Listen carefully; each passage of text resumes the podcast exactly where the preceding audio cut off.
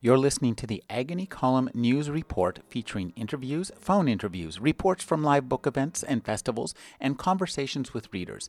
You can find additional news, interviews, book reviews, and more five days a week at the Agony Column website at trashotron.com slash agony.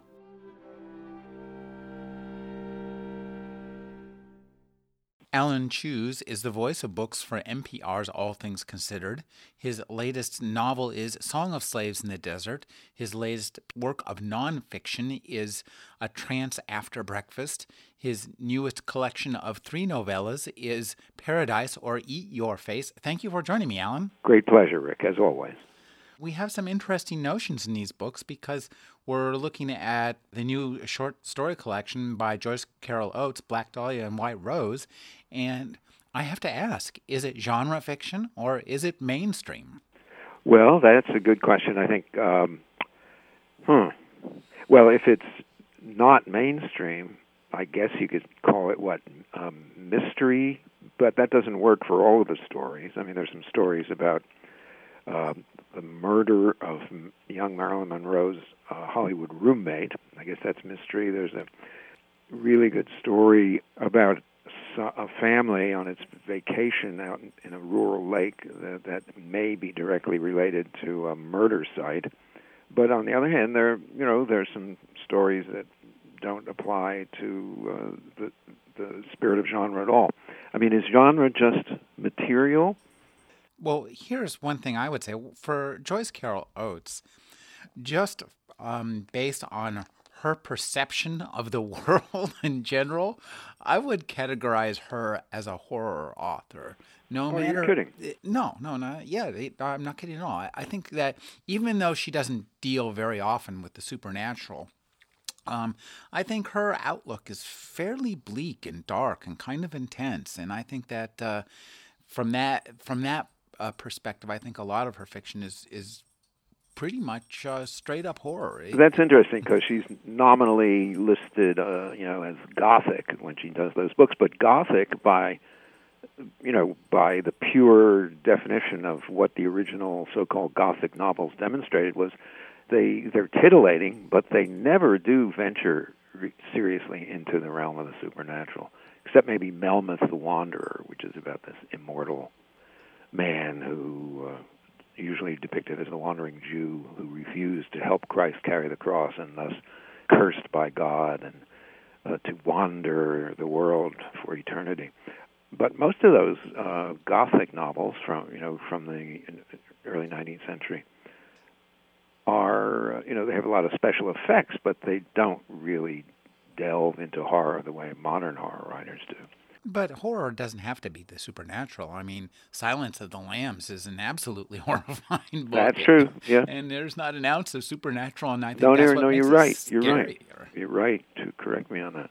Um, but I, I think, I mean, no matter what you say, uh, a Joyce Carol Oates collection is is a stupendous and uh, wonderful uh, thing to read, and she has a whole, uh, you know, a, a, vast swath of variety in here. Mm-hmm. Mm-hmm. Uh, I mean, I, I really liked uh, that the the story uh, anniversary. Yes, I thought that was a, that was a very intense and very interesting look at somebody who out of place inserted into a place where they you know don't necessarily belong. I think that there's really well crafted uh, sense of perception in that story. Mm-hmm. What, what, I think my favorite may be the Good Samaritan. About it's told at a certain distance in time from the incident by this uh, American composer, uh, a woman who composes music and teaches music at a university, and she ponders this incident out of her early college days when she finds a wallet on a train and tries to f- return it to the the address where the woman supposedly lives, but the woman is gone, and her husband there, kind of really creepy guy, seems to be remorseful that the woman's gone, but there's always this implication that he's had something to do with her disappearance. so it does deal with with uh, that sense of uh, uh, imminent violence and imminent mayhem that haunts a horror novel. In in uh, the 1980s, that would have been considered an absolutely classic work of what they called quiet horror. Uh huh. There was a whole there was uh, there were the splatterpunks, the people who would just you know show you everything and Mm-hmm. kind of gross you out, and then there were the the the school of quiet horror led by Ramsey Campbell largely, who Mm-hmm. would just kind of keep things in the background and make it very disturbing. And that that's a perfect example of that. It's very unsettling. You can walk away with it. You have no idea what happened, but there's Mm-hmm. no. It does not leave you feeling happy. But Is if that, you, so Poe invents that for us, right? yeah, Where it we get the effect, but we're you know we never cross over into uh well we do in in uh, the uh, narrative of Arthur Gordon Pym, you know, which is maybe the single greatest American horror story. But now then we have to talk about other American horror writers who uh, Lovecraft, for example, who take who does show us the face of horror. Uh, Well, he just shows us. Uh, well, he, he's most famous for showing us like the fingernail of horror, and letting you imagine what it, what it's connected to. Yeah, I you know uh, we're not finished with Joyce Oates yet, but I, a little footnote. I watched uh, The Cabin in the Woods last night. Have you seen it? Uh, no, I haven't. It's a, an incredible fusion of uh, horror, you know, this haunted cabin, and scientific, really futuristic technology that leads the world to the brink of disaster. I won't spoil it by telling you how they combine, but they they fuse rather nicely in this movie. I recommend it. In any case, so Joyce uh, Oates writes about the menace in everyday life. Uh, I don't think she would see herself as a horror writer. She'd see herself as uh, like most serious uh, genre writers. Uh, she's writing about the world as she understands it. Right now, uh, one thing I would say about Joyce Carol Oates too is, for me, I think uh, when it comes to genre, the def- the the defining terms are, of genre are using the genre as a means of limiting your choices going in as a writer. Mm-hmm. Saying, I'm going to write a horror story and it's going to have these elements. And that generally makes it easy. And some writers can use that to, to make that fully artistic and very intense and wonderful. But Joyce Carol Oates kind of comes at it for the other side, as you say. She sees life as fairly bleak in the first place, and then what she writes just comes off in much the same way as somebody who going in says, "I'm going to write a story about somebody who finds a wallet," and it's an unhappy experience for all involved. Yeah, yeah. I mean, in a way, you could call what she does everyday gothic. Uh, Yeah, that's a that's a perfect example, uh, uh, way to describe it.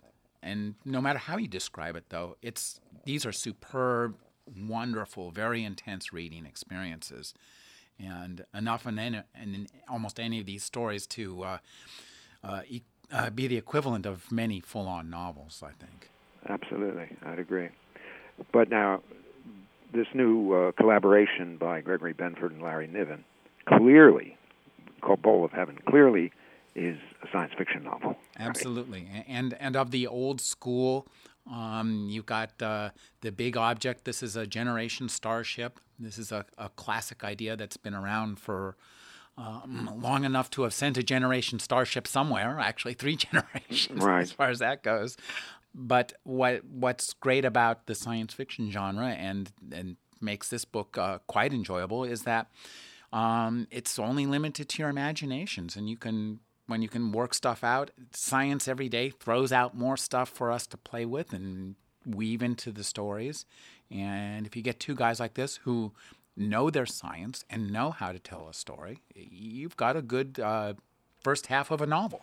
Is there, is there a kind of reversal in which, you know, say when Arthur Clarke was writing, he would give ideas to the scientists from his fiction, right? Oh, now? absolutely. So here we have scientists introducing these ideas themselves into fiction. It's a, it's a, it seems to me a kind of reversal, but produces wonderful effects. I mean, this uh, bowl of heaven, which I guess is some something like Niven's Ringworld, uh, has this has the uh, the interstellar ship encounter what what they call a vast contrivance, this uh, bowl-shaped structure in space. It's so large it contains a star, and it's so large in design. It's got millions of miles of surface where creatures in, that creatures inhabit, and uh, you know, in the space travelers land. And this is not a spoiler because this is going to be this is the first in a series, I believe. Mm-hmm. They discover these. Uh, well, I call them big birds, right? Mm-hmm. Yeah. And, and there's a there seems to be a, they discover a connection to life on early Earth because these big birds they think are descended from dinosaurs.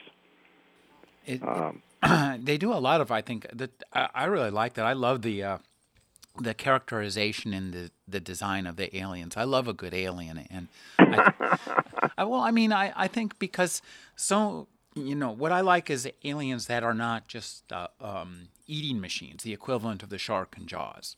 yeah, These these guys have characters. They they have they have a plan, and it's maybe not necessarily uh, good for the humans they encounter, but it's certainly an entertaining book to read. oh yeah, I yeah. mean, and it, it's it. These guys, uh, the uh, Niven and and Benford, they, it's a seamless book. You don't see this is the Niven part, this is the Benford Right. part, and that's because they're both very much they know their science, hard science, and they they both have been writing for a, a million years it seems like, and writing really good. And this is, I think, uh, a great collaboration. Yeah, it's um, it it is, and and as you say, seamless, and and it ends. I mean, they get us exactly where they want us when this volume ends. The landed interstellar travelers are on the run from these big birds, and we don't know what's going to happen. Uh, they're hiding out on this, you know, millions of square miles of surface, which is it's either like a bowl, the inside of a bowl, or an inverted cup, depending upon uh, how you look at it. And we really don't know what's going to happen, but they're all drifting towards some destination in space. They both have the same destination in space. That's what we learned before the end of this volume. and, and I think uh, they do a good job of keeping you interested, but it's you know satisfying enough to to not like feel like uh, you really want to read the next book, but Yeah. you're not gonna like murder them for stopping where they did. Right. And so if you want to get in on the the opening of what's a fabulous series, I think this is you know, this is your chance. Yeah, and, and this is a great example of, of genre fiction. They said, okay, I'm, we're writing a we're writing a generation starship space opera. It's going to have aliens. It's going to have uh, conflicting humans. We'll have a lot of viewpoints. We'll have some worlds we build, Yep. and we're going to go. It it has it hits all of the genre points, but it these two guys within that all those restrictions, all that maze, they fill it up with uh, great stuff. And It, it, it reminds me of, I mean, the way you put it, it reminds me of that wonderful story uh, uh, about uh, Victor Hugo who meets a, a young man in a cafe in Paris, and the man says, "Sir, I admire your work enormously. Uh, I too am trying to write a novel." And and he said, "May I tell you the plot?" And Hugo listens dutifully, and he says, "Yes, interesting plot." And and the young man says, "Well, how many words do you think it'll take me to do this?" And Hugo, without missing a beat, says, "Oh, well, three hundred to four hundred thousand. He says, and they had better be be the right ones. yeah, so it- it's all easier said than done. yeah, I mean the it? way you describe it, it's a you know it's a a, a terrific kit for building a a, a, a new interstellar uh, space opera. But boy, you've got to know how to make your scenes and. And you've got to use your imagination more than the term genre usually would uh, suggest to most people. Well, and these guys too. uh, It's important to point out that uh, that these guys too have been doing this for what 30, 40, 50 years. I mean, that's a long time. You do that uh, long enough, you actually get good at it, and and Yeah. these guys certainly have. They are. They are. And you know, if we talk about genre, the spy novel, Mm-hmm. uh, there's this uh, really terrific English spy thriller called A Foreign Country that I, I think is uh, worth picking up for those of you who love really intelligent spy fiction. Mm. Um, set in England and then the Arab world. I mean, the first female head of British intelligence is abducted as the novel begins. She's gone missing. Stella Rimington, actually, she was the first. Uh, Yeah. and uh, she's a, a decent author in her own right. Yeah. Well, it, it, it's it's really um, terrifically done, and and in a kind of world weary tone because the main character is uh, has been a guy named Kell has been put out to pasture. He's taken the fall on a a, a misfired uh, operation by MI5, and uh, he, he's called back in from the cold to try to find this uh, the uh, disappeared head of British intelligence, and gets into quite a lot of a mess uh-huh. because uh, he finds her, not because he doesn't. Well, and I think what's interesting too is you know the again here we have a, a nice work of genre fiction where we know there'll be reveals, crosses, double crosses, all sorts of identity and layers uh, peeling away.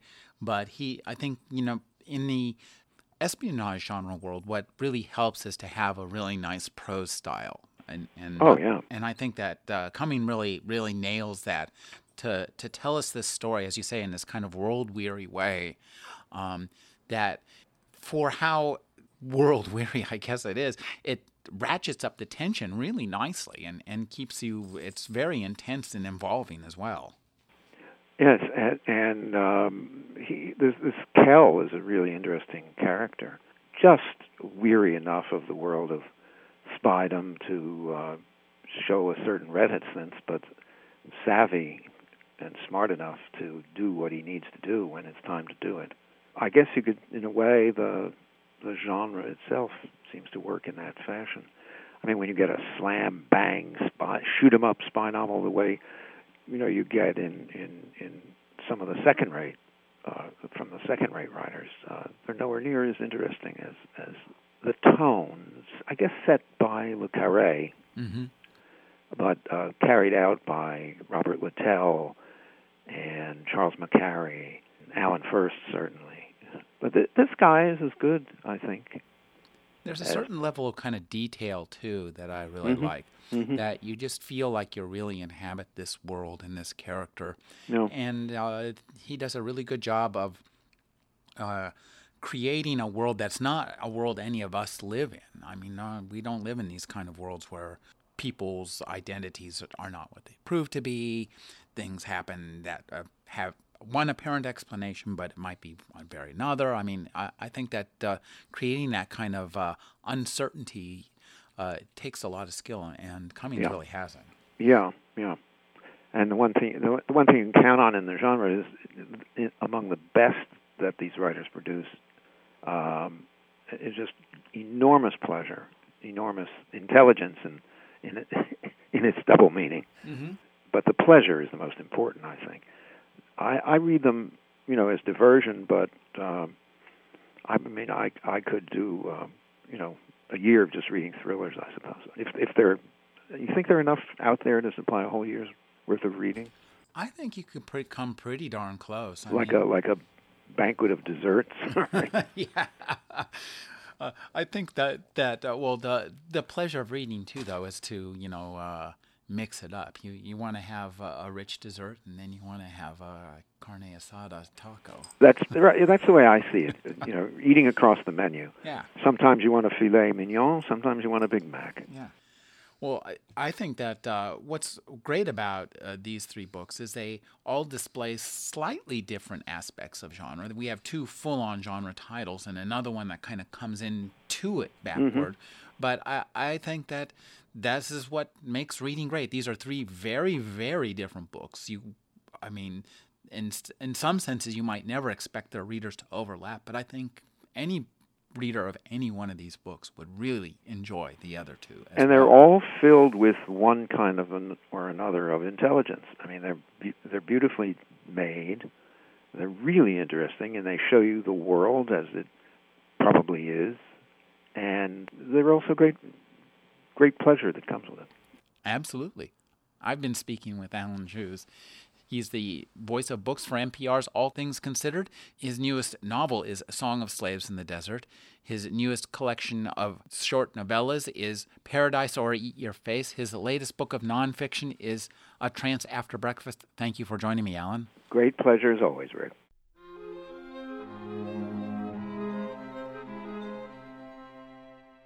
You're listening to the Agony Column News Report featuring interviews, phone interviews, reports from live book events and festivals, and conversations with readers. You can find additional news, interviews, book reviews, and more five days a week at the Agony Column website at trashotron.com slash agony.